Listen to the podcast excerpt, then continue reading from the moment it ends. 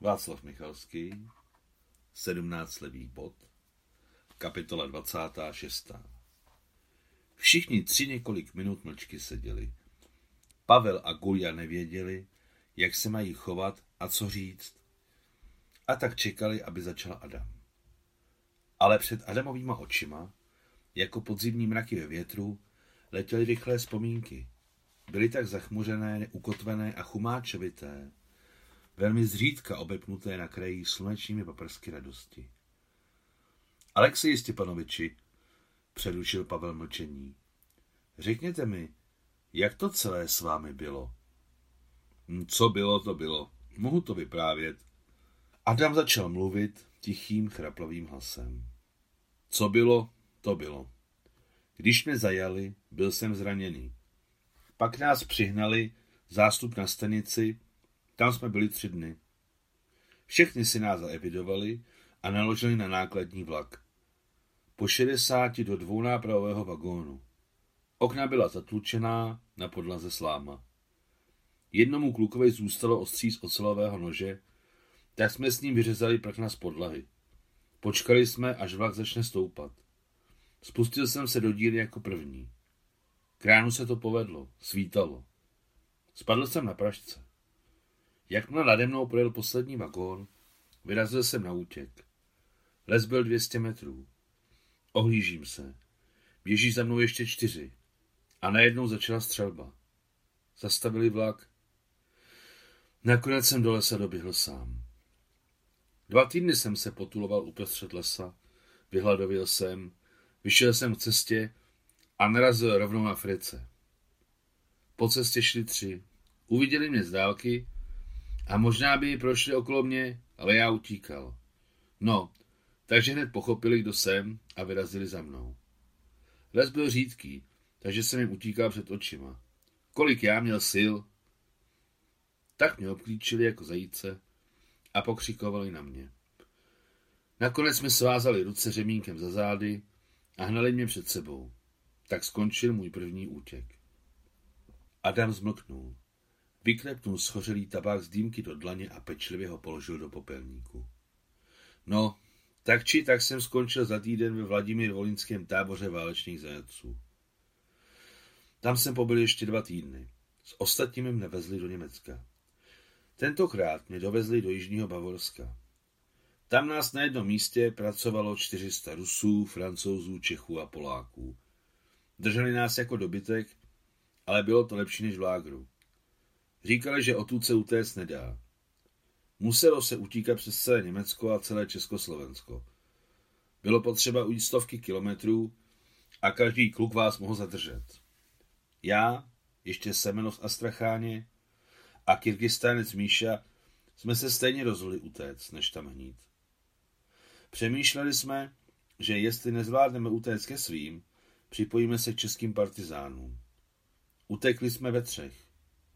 Utíkali jsme celou noc, běželi lesem a jak se rozednělo, slyšeli jsme, jak ječí vrtačka v kamenolomu. To znamenalo, že jsme celou noc běhali dokola a k ránu jsme byli na původním místě. 300 metrů od kamenolomu. Schovali jsme se do křoví, sedli se zády k sobě a najednou začal padat sníh, hustý a mokrý. Začátek dubna a najednou sníh. Všude začalo být bílo. To, že jsme nedošli daleko, nás zachránilo. Hledat nás pod nosem nikoho nenapadlo. Čtvrtý den v noci jsme došli k železniční budce. V kůlně u těch Němců našel kyrgyzstánec Míša vypasenou husu a pytel pšenice. Vzal si asi dva pudy. Husu jsme snědli v lese, báli jsme se zapálit oheň a celý den jsme spali jako zabití. Čtyři dny bez jídla, už jsme toho měli dost a najednou nám tahle husa dodala sílu, že jsme si večer rozdělili pšenici do kapes, aby se nám nesla lépe a rvali jsme se vpřed. Adamovi světlé malinké oči se naplnily živým jasem. Tu noc jsme ušli tolik, kolik jsme pak neušli za tři. Přešli jsme československou hranici a tak dál. Šli jsme hladoví, podchlazení a tak dál. Čtyřicátý den jsme v lesíku narazili na kluka s holkou. Nevystrašili nás. Slíbili nám přinést jídlo a nepodvedli nás. Za hodinu přinesli chleba, dvě houstky, máslo a převlečení pro nás tři. No a pak jsme se osmělili a náhle narazili na německého lesníka. Podvodně na nás namířil pušku a chlapce poslal do vesnice pro pomoc. Nedá se nic dělat, říkám kyrgyzstánci Míšovi, co se děje blíže ke mně. Až řeknu tři, rozběhneme se do stran. On to řekl Semenovovi, ten kývl, že souhlasí. Nakonec jsme všichni pochopili, že má lesní dvouhlavňovku. To znamenalo, že dostane maximálně dva, ale třetí uteče nezraněn. Tři, povídám. A dám prásnou dlaní do stolu. A tak jsme vyrazili do různých stran, aniž bychom se ohlíželi. Já sám jsem, hlava ne hlava, běžel skrz křoví. Bum, bum, bum, dvakrát. Pořád dolů do lesa. Tak od té doby jsem ani Semenova, ani Kyrgyzstánce Míšu nikdy v životě neviděl. Šel jsem sám. Strašně sám, ale pak se mi to kvůli zkušenosti hodilo. Už na Ukrajině mě zradili v jedné chalupě Němců. Zase mě z lesa vyhnal hlad. A tak jsem zašel do spousty chalup, kolikrát mě tam chtěli nechat, ale odmítal jsem. A pak jsem večer zaklepal na třetí chajdu od lesa. Hospodář otevřel, mluví se mnou rusky a zve mě dovnitř. Vešel jsem. A ještě než jsem se stačil posadit, přeběhli mi mravenci po zádech.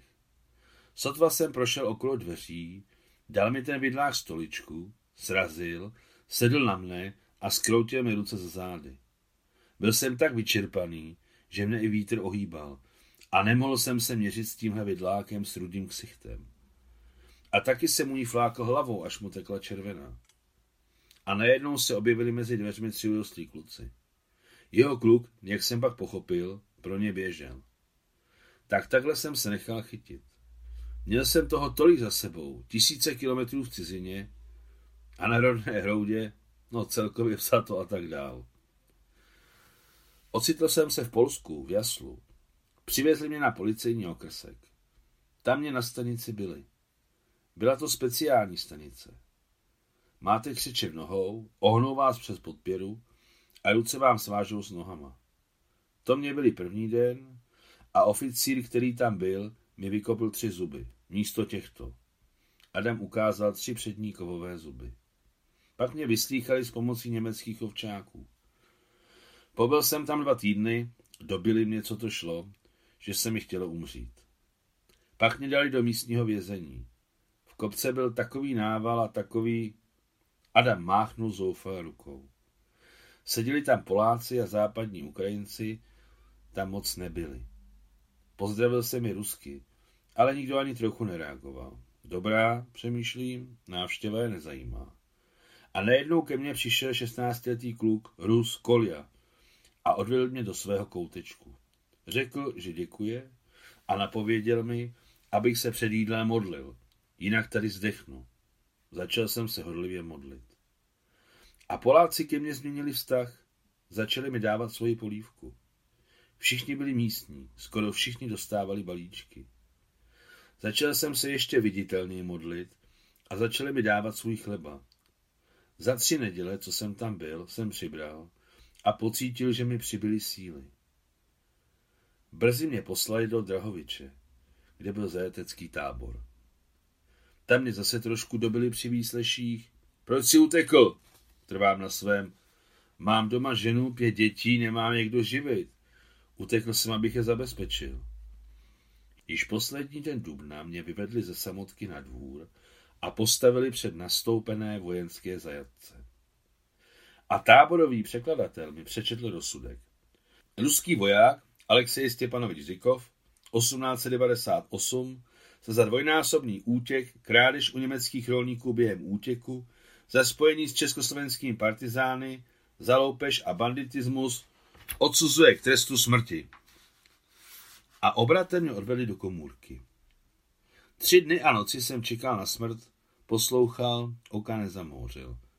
Čtvrtý den jsem usnul, náhle se rozjazily dveře a světlo mě zalilo, jako by to byla smůla. Je konec, přemýšlel jsem, jdu do penálu. Dva naši ruský policajti, poznal bych je i teď, mě svázali řetězem a vyvedli na dvůr. Stálo tam umyté osobní auto, na jehož křídlech se blízkala voda. Německý důstojník, Oberleutnant, říká, plíže mě odveze k Bauerovi, což znamená sedlák. Autem na nádrží a odtud vlakem. Dopravili mě do Osvětimi místo Bauera. Tam mě v kanceláři přijal SSácký kapitán. O tom, jak to bylo, se mi nechce vyprávět. Když si na to vzpomenu, jí má mě hrůza. Když se vítr otočí od krematoria, je to o tamtu cítit spáleným masem člověčinou. Lidé bláznili a vrhali se na dráty. A přece tam naši lidé chápali jak čest, svědomí, tak hrdost. Potkal jsem tam hodně vznešených lidí. Gulie ještě svařila čaj a s Pavlem ještě dlouho poslouchali Adamovo povídání o Světimi a jak tam odtud utíkali se Slavikem.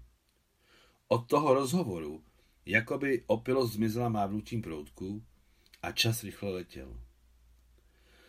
Pět měsíců jsme se potloukali se Slávikem, pořád k linii fronty. Když jsme utekli, vážili jsme každý asi 40 kilo. Jedli jsme syrové brambory, kterých měli Poláci na polích spoustu. Jedli jsme mrkev. Pamatuji si, jak jsme ze dvora v jedné vesnici zatáhli vědro a jak jsme si poprvé uvařili brambory. Snědli jsme jich jeden a půl kýble. Samozřejmě, že tomu nemusíte věřit, aby dva chlapy, co váží 40 kilo, snědli jeden a půl kýble brambor. Ale co bylo, to bylo. Zůstali jsme naživu. No a tak dál. Fronta už nám šla naproti. Zašli jsme do jedné vesničky, tam nám řekli, že tam už Němci nejsou a ráno tam zajeli čtyři ruské tanky a odjeli a že to znamená, že jsme ve svobodné zemi. Objeli jsme se se Slávikem a rozbrečeli. Vedle jsme objevili městečko, které už obsadila naše sovětská vojska. Chtěli jsme tam hned jít, ale štěstím jsme neměli sílu a obyvatele nás nepustili. Seběhli se na nás podívat z celé vesničky, protože nevěřili, odkud jsme přišli, osahávali nás, dívali se a plakali. Říkali, že ke svým zvládneme dojít a potěšit se s nimi a oni nám také chtějí vzdát hold. Roztopili nám saunu, oholili jsme si vousy. Dali nám čisté košile a jegrovky. U toho dědy, kde jsme se zastavili, jsme jedli a pili do půlnoci a vyprávili mu o světimi. Nevěřili tomu, ale stejně všichni plakali. Ráno jsme vstali, měli vyprané oblečení, které bylo vyžehlené, jak se sluší a patří, i když bylo pruhované, otrocké a přesto nebylo to, co dřív. Umyli jsme se, učesali, posnídali z hospodáři, alkohol odmítli a letěli jako na křídlech do toho městečka ve svém pruhovaném oblečení. Došli jsme k našemu velitelství. Stál tam strážný. Náš, vlastní, sovětský. Mále jsme se mu vrhli kolem krku. To nejde, když je člověk na stráži. Hlasy se nám třesou, překřikujeme jeden druhého, jakože jsme z koncentráku. Tak a tak. Všechno se v nás třáslo, zuby cvakaly. Adam umlknul. Vzal si do ruky šálek s čajem, který mu právě Gulia nalila, ale on se rozlil. Padaje na ubrus, pálil jeho tlusté, strtlé prsty. Proč si nedáme čaj? řekl rychle Pavel, když si všiml Adamova znepokojení. Pojďte, dáme si, nebo vystydne. Pravda, pravda, mohl by vystydnout. Chápavě podpořila svého muže Gulia. Adam nic neřekl. Pil po malých doušcích, vonavý čaj, hleděl do pluhů slunečního světla, které bylo modré od dýmu, a viděl všechno, co bylo v ten vzdálený den na sovětském velení malinkého polského městečka. Konec 26. kapitoly.